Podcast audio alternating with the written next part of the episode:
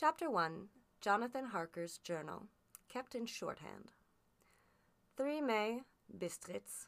Left Munich at 8:35 p.m. on 1st May, arriving at Vienna early next morning. Should have arrived at 6:46, but train was an hour late. Budapest seems a wonderful place from the glimpse which I got of it from the train, and the little I could walk through the streets. I feared to go very far from the station as we had arrived late and would start as near the correct time as possible. The impression I had was that we were leaving the west and entering the east. The most western of splendid bridges over the Danube, which is here of noble wide and depth, took us among the traditions of Turkish rule. We left in pretty good time and came after nightfall to Klausenburg. Here I stopped for the night at the Hotel Royal. I had for dinner, or rather supper, a chicken done up some way with red pepper, which was very good but thirsty. I asked the waiter, and he said it was called paprika hendl, and that it was a traditional dish. I should be able to get it anywhere along the Carpathians. I found my smattering of German very useful here. Indeed, I don't know how I should be able to get on without it. Having had some time at my disposal when in London, I had visited the British Museum and made search among the books and maps in the library regarding Transylvania. It had struck me that some foreknowledge of the country could hardly fail to have some importance in dealing with a nobleman of that country. I find that the district he named is in the extreme east of the country, just on the border of three states Transylvania, Moldavia, and Bukovina, in the midst of the Carpathian Mountains, one of the wildest and least known portions of Europe. I was not able to light on any map or work giving the exact locality of the Castle Dracula, as there are no maps of this country as yet to compare with our own Ordnance Survey maps. But I found that Bistritz, the post town named by Count Dracula, is a fairly well known place. I shall enter here some of my notes, as they may refresh my memory when I talk over my travels with Mina. In the population of Transylvania, there are four distinct nation- nationalities Saxons in the south, and mixed with them the Wallachs, who are the descendants of the Dacians, Magyars in the west, and Szekelys in the east and north.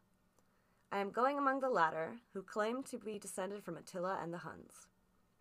This may be so, for when the Magyars conquered the country in the 11th century, they found the Huns settled in it. I read that every known superstition superstition in the world is gathered into the horseshoe of the Carpathians, as if it were the center of some sort of imaginative whirlpool. If so, my stay may be very interesting. I did not sleep well, though my bed was comfortable enough, for I had all sorts of queer dreams. There was a dog howling all night under my window, which may have had something to do with it, or it may have been the paprika, for I had to drink up all the water in my carafe and was still thirsty. Towards morning, I slept and was weakened by the continuous knocking at my door, so I guess I must have been sleeping soundly then. I had for breakfast more paprika and a sort of porridge of maize flour, which they said was mamaliga, and eggplant stuffed with forcemeat, a very excellent dish which they called impletata. I had to hurry for breakfast, for the train started a little before eight, or rather, it ought to have done so, for after rushing to the station at 7:30 I had to sit in the carriage for more than an hour before we began to move. It seems to me that the further east you go, the more unpunctual are the trains. What ought they be in China? All day long we seemed to dawdle through a country which was full of beauty of every kind. Sometimes we saw little towns or castles on the top of the steep hills, such as we see in old missals. Sometimes we ran by rivers and streams, which seemed from the wide, stony margin on each side of them to be the subject to great floods. It takes a lot of water and running strong to sweep the outside edge of a river clear. At every station there were groups of people, sometimes crowds, and in all sorts of attire. Some of them were just like the peasants at home, or those I saw coming through France and Germany, with short jackets and round hats and homemade trousers but others were very picturesque. The women looked pretty, except when you got near them, but they were very clumsy about the waist. They had all full white sleeves of some kind or other, and most of them had big belts with a lot of strips of something fluttering from them like the dresses in a ballet. But of course there were petticoats under them. The strangest figures we saw were the Slovaks, who are more barbarian than the rest, with their big cowboy hats, great baggy dirty white trousers, white linen shirts, and enormous heavy leather belts, nearly a foot wide, all studded over with brass nails. They wore high boots with their trousers tucked into them, and had long black hair and heavy black mustaches. They are very picturesque. On the stage, they would be set down at once on some old Oriental band of brigands. They are, however, I am told, very harmless and rather wanting in natural self assertion. It was on the dark side of twilight when we got to Bistritz, which is a very interesting old place. Being practically on the frontier, for the Borgo Pass leads from it into Bukovina, it has had a very stormy existence, and it certainly shows marks of it. Fifty years ago, a series of great fires took place, which made terrible havoc on five separate occasions.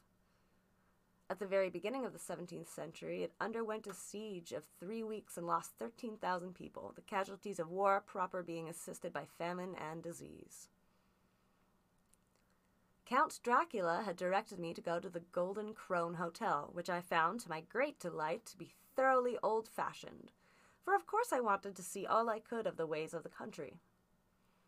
I was evidently expected, for when I got near the door, I faced a cheery looking elderly woman in the usual peasant dress. White undergarment with long double apron, front and back of colored stuff fitting almost too tightly for modesty. When I came close, she bowed and said, The Herr Englishman? Yes, I said, Jonathan Harker. She smiled and gave some message to an elderly man in white shirt sleeves who had followed her to the door. He went, but immediately returned with a letter. My friend, welcome to the Carpathians. I am anxiously expecting you. Sleep well tonight. At three tomorrow, the diligence will start for Bukovina. A place on it is kept for you. At the Borgo Pass, my carriage will await you and will bring you to me. I trust that your journey from London has been a happy one and that you will enjoy your stay in my beautiful land. Your friend, Dracula. 4th of May. I found that my landlord had got a letter from the Count directing him to secure the best place on the coach for me. But on making inquiries as to details, he seemed somewhat reticent and pretended that he could not understand my German. This could not be true because up to then he had understood it perfectly. At least he answered my questions exactly as if he did. He and his wife, the old lady who had received me, looked at each other in a frightened sort of way. He mumbled out that the money had been sent in a letter, and that was all he knew. When I asked him if he knew Count Dracula and could tell me anything of his castle, both he and his wife crossed themselves and, saying that they knew nothing at all, simply refused to speak further. It was so near the time of starting that I had no time to ask anyone else, for it was all very mysterious and not by any means comforting. Just before I was leaving, the old lady came up to my room and said in a very hysterical way, Must you go? Oh, young Herr, must you go? She was in such an excited state that she seemed to have lost her grip of what German she knew and mixed it all up with some other language which I did not know at all. I was just able to follow her by asking many questions. When I told her that I must go at once and that I was engaged on important business, she asked again, Do you know what day it is? I answered that it was the 4th of May. She shook her head as she said again, Oh, yes, I know that. I know that, but do you know what day it is? On my saying that I did not understand, she went on. It is the eve of St. George's Day. Do you not know that tonight, when the clock strikes midnight, all the evil things in the world will have full sway? Do you know where you are going and what you are going to? She was in such evident distress that I tried to comfort her, but without effect. Finally, she went down on her knees and implored me not to go, at least to wait a day or two before starting. Was all very ridiculous, but I did not feel comfortable. However, there was business to be done, and I could allow nothing to interfere with it. I therefore tried to raise her up and said as gravely as I could that I thanked her, but my duty was imperative, and that I must go. She then rose and dried her eyes, and taking a crucifix from her neck, offered it to me. I did not know what to do for as an English churchman, I have been taught to regard such things in some measure idolatrous. And yet it seems so ungracious to refuse an old lady meaning so well and in such a state of mind. She saw, I suppose, the doubt in my face, for she put the rosary round my neck and said, For your mother's sake, and went out of the room. I am writing up this part of the diary whilst I am waiting for the coach, which is, of course, late, and the crucifix is still round my neck. Whether it is the old lady's fear or the many ghostly traditions of this place or the crucifix itself, I do not know, but I am not feeling nearly as easy in my mind as usual. If this book should ever reach Mina before I do, let it bring my goodbye. Here comes the coach.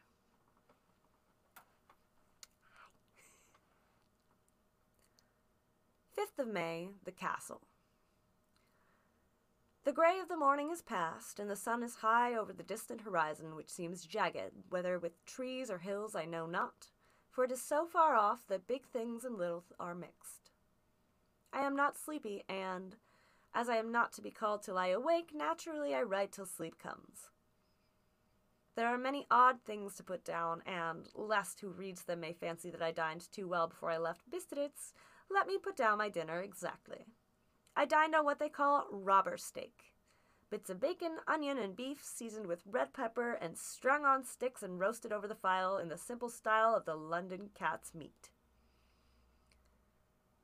The wine was Golden Mediasch, which produces a queer sting on the tongue, which is, however, not disagreeable. I had only a couple of glasses of this and nothing else.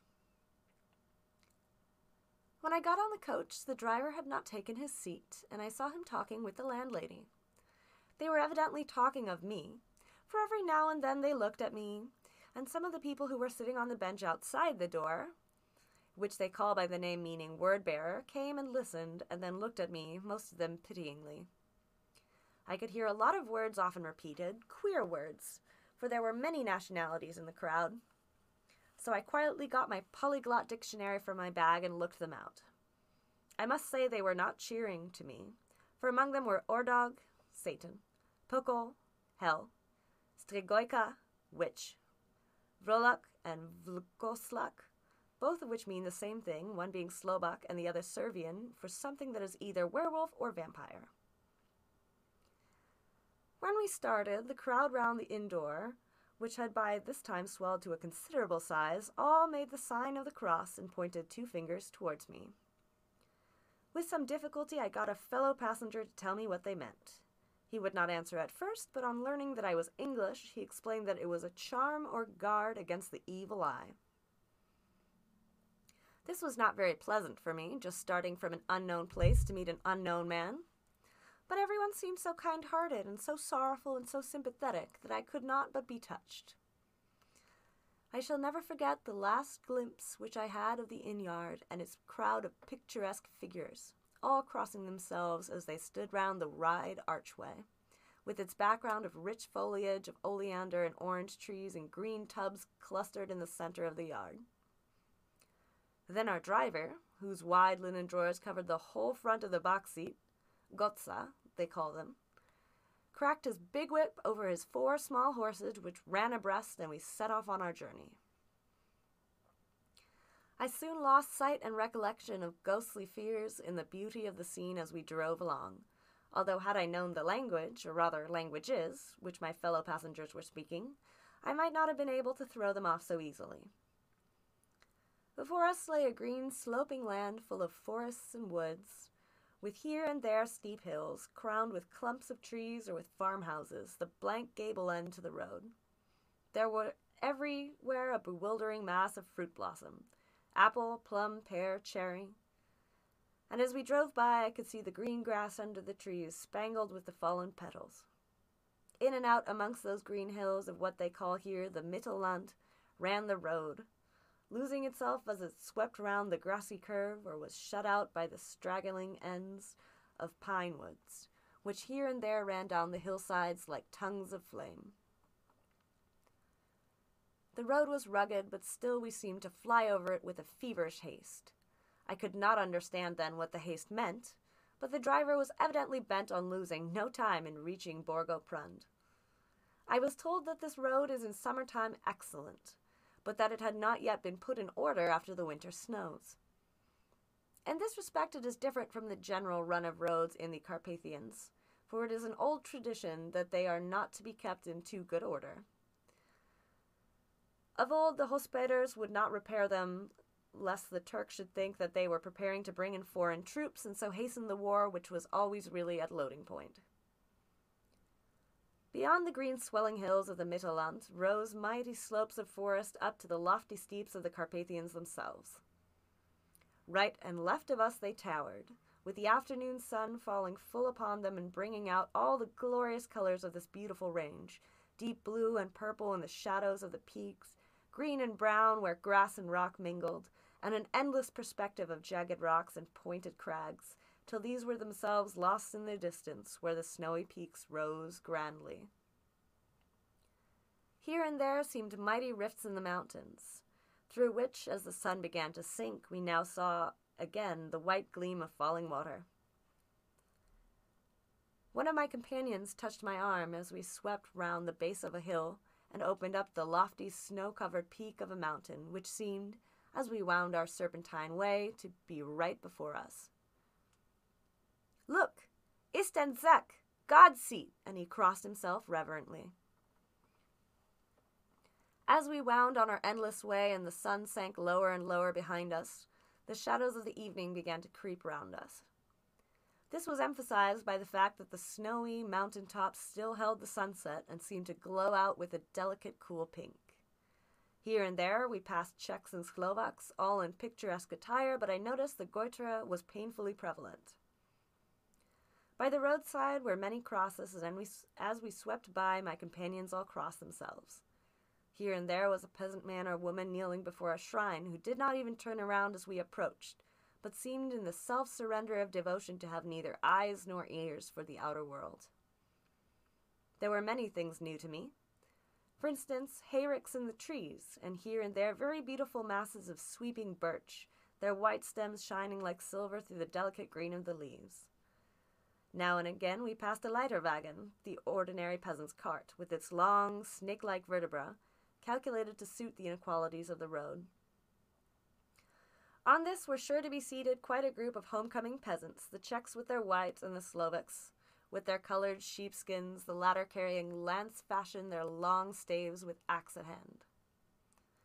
As the evening fell, it began to get very cold, and the growing twilight seemed to merge into one dark mistiness, the gloom of the trees, oak, beech, and pine, though in the valleys which ran deep between the spurs of the hills, as we ascended through the pass, the dark firs stood out here and there against the background of late lying snow.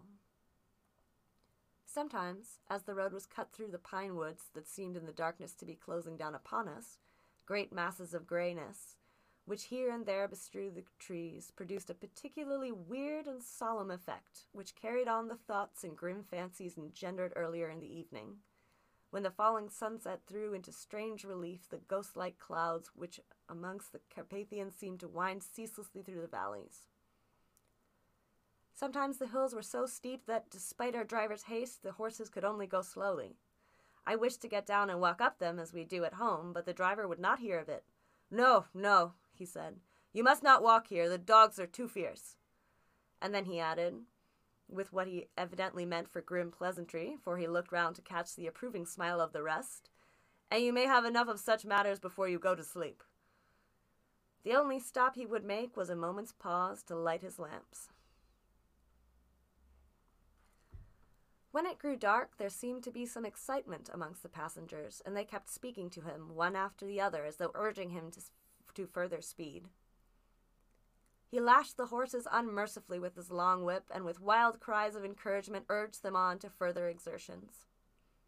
Then, through the darkness, I could see a sort of patch of gray light ahead of us, as though there was a cleft in the hills. The excitement of the passengers grew greater.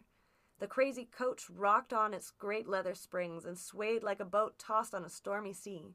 I had to hold on. The road grew more level, and we appeared to fly along. Then the mountains seemed to come nearer to us on each side and to frown down upon us. We were entering on the Borgo Pass. One by one, several of the passengers offered me gifts, which they pressed upon me with an earnestness which would take no denial. These were certainly of an odd and varied kind, but each was given in simple good faith, with a kindly word and a blessing. In that strange mixture of fear meaning movements which I had seen outside the hotel at Bistritz, the sign of the cross and the guard against the evil eye. Then, as we flew along, the driver leaned forward, and on each side the passengers, craning over the edge of the coach, peered eagerly into the darkness. It was evident that something very exciting was either happening or expected, but though I asked each passenger, no one would give me the slightest explanation. This state of excitement kept on for some little time, and at last we saw before us the pass opening out on the eastern side. There were dark, rolling clouds overhead, and in the air the heavy, oppressive sense of thunder. It seemed as though the mountain range had separated two atmospheres, and that now we had got into the thunderous one. I was now myself looking out for the conveyance which was to take me to the Count. Each moment I expected to see the glare of lamps through the blackness, but all was dark. The only light was the flickering rays of our own lamps, in which the steam from our hand driven horses rose in a white cloud. We could see now the sandy road lying white before us, but there was on it no sign of a vehicle. The passengers drew back with a sigh of gladness which seemed to mock my own disappointment. I was already thinking what I had best do when the driver, looking at his watch, said to the others something which I could hardly hear. It was spoken so quietly and in so low a tone. I thought it was an hour less than the time. Then he turned to me. He said in German worse than my own, There is no carriage here. The Herr is not expected after all. He will now come on to Bukovina and return tomorrow or the next day. Better the next day. Whilst he was speaking, the horses began to neigh and snort and plunge wildly so that the driver had to hold them up. Then, amongst a chorus of screams from the peasants and a universal crossing of themselves, caleche with four horses drove up behind us, overtook us, and drew up beside the coach. I could see from the flash of our lamps, as the rays fell on them, that the horses were coal black and splendid animals. They were driven by a tall man, with a long brown beard and a great black hat, which seemed to hide his face from us. I could only see the gleam of a pair of very bright eyes, which seemed red in the lamplight as he turned to us. He said to the driver, You are early tonight, my friend. The man stammered in reply, The English Herr was in a hurry. To which the stranger replied, That is why, I suppose, you wished him to go on to Bukovina. You cannot deceive me, my friend. I know too much, and my horses are swift. As he spoke, he smiled, and the lamplight fell on a hard looking mouth, with very red lips and sharp looking teeth, as white as ivory. One of my companions whispered to another the line from Bürger's Lenore. Denn die Toten reiten schnell, for the dead travel fast. The strange driver evidently heard the words, for he looked up with a gleaming smile. The passenger turned his face away, at the same time putting out his two fingers and crossing himself. Give me the Herr's luggage, said the driver, and with exceeding alacrity my bags were handed out and put in the caleche. Then I descended from the side of the coach, as the caleche was close alongside, the driver helping me with a hand which caught my arm in a steel grip. His strength must have been prodigious. Without a word, he shook his reins, the horses turned, and we swept into the darkness of the pass. As I looked back, I saw the steam from the horses of the coach by the light of the lamps, and projected against it the figures of my late companions crossing themselves. Then the driver cracked his whip and called to his horses, and off they swept on their way to Bukovina. As they sank into the darkness, I felt a strange chill, and a lonely feeling came over me. But a cloak was thrown over my shoulders and a rug across my knees, and the driver said in excellent German, The night is chill, mein Herr, and my master the Count bade me take all care of you. There is a flask of Slivovitz, the plum brandy of the country, underneath your seat if you should require it. I did not take any, but it was a comfort to know it was there all the same. I felt a little strangely and not a little frightened. I think had there been an alternative, I should have taken it instead of prosecuting that unknown night journey. The carriage went at a hard pace straight along. Then we made a complete turn and went along another straight road. It seemed to me that we were simply going over and over the same ground again, and so I took note of some salient point and found that this was so. I would have liked to have asked the driver what this all meant, but I really feared to do so, for I thought that, placed as I was, any protest would have had no effect in case there had been an intention to delay. By and by, however, and I was curious to know how time was passing. I struck a match, and by its flame looked at my watch. It was within a few minutes of midnight. This gave me a sort of shock, for I suppose the general superstition about midnight was increased by my recent experiences. I began with a sick feeling of suspense. Then a dog began to howl somewhere in a farmhouse far down the road, a long, agonized wailing as if from fear. The sound was taken up by another dog, and then another and another, till, borne on the wind which now sighed softly through the pass, a wild howling began, which seemed to come from all over the country, as far as the imagination could grasp it through the gloom of the night. At the first howl, the horses began to strain and rear, but the driver spoke to them soothingly, and they quieted down, but shivered and sweated, as though after a runaway from sudden fright. Then, far off in the distance, from the mountains on each side of us began a louder and a sharper howling, that of wolves, which affected both the horses and myself in the same way for I was minded to jump from the caleche and run, whilst they reared again and plunged madly, so that the driver had to use all his great strength to keep them from bolting. In a few minutes, however, my own ears got accustomed to the sound, and the horses so far became quiet that the driver was able to descend and to stand before them. He petted and soothed them and whispered something in their ears, as I have heard of horse tamers doing, and with extraordinary effect, for under his caress they became quite manageable again, though they still trembled. The driver again took his seat, and shaking his reins, started off at a great pace. This time, after going to the far side of the pass, he suddenly turned down a narrow roadway which ran sharply to the right. Soon we were hemmed in with the trees, which in places arched right over the roadway till we passed as though a tunnel and again great frowning rocks guarded us boldly on either side. Though we were in a shelter, we could hear the rising wind, for it moaned and whistled through the rocks, and the branches of the trees crashed together as we swept along. It grew colder and colder still, and fine, powdery snow began to fall, so that soon we and all around us were covered with a white blanket. The keen wind still carried the howling of the dogs, though this grew fainter as we went on our way. The baying of the wolves sounded nearer and nearer, as though they were closing round on us from every side. I grew dreadfully afraid, and the horses shared my fear. The driver, however, was not in the least disturbed. He kept turning his head to left and right, but I could not see anything through the darkness. Suddenly, away on our left, I saw a faint, faint flickering blue flame. The driver saw it at the same moment, he at once checked the horses and, jumping to the ground, disappeared into the darkness. I did not know what to do, the less as the howling of the wolves grew closer. But while I wondered, the driver suddenly appeared again and without a word took his seat and we resumed our journey. I think I must have fallen asleep and kept dreaming of the incident, for it seemed to be repeated endlessly, and now looking back, it is like a sort of awful nightmare. Once the flame appeared so near the road that even in the darkness around us I could watch the driver's motions. He went rapidly to where the blue flame arose. It must have been very faint, for it did not seem to illuminate the place around it at all, and gathering a few stones, formed them into some sort of device. Once there appeared a strange optical effect.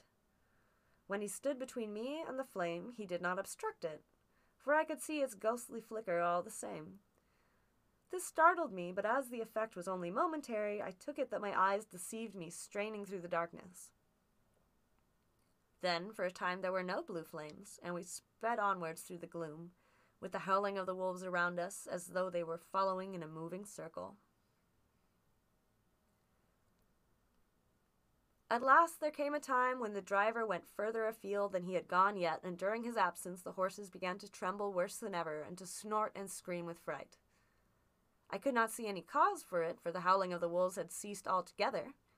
But just then the moon, sailing through the black clouds, appeared behind the jagged crest of a beetling, pine clad rock, and by its light I saw around us a ring of wolves, with white teeth and lolling red tongues, with long, sinewy limbs and shaggy hair.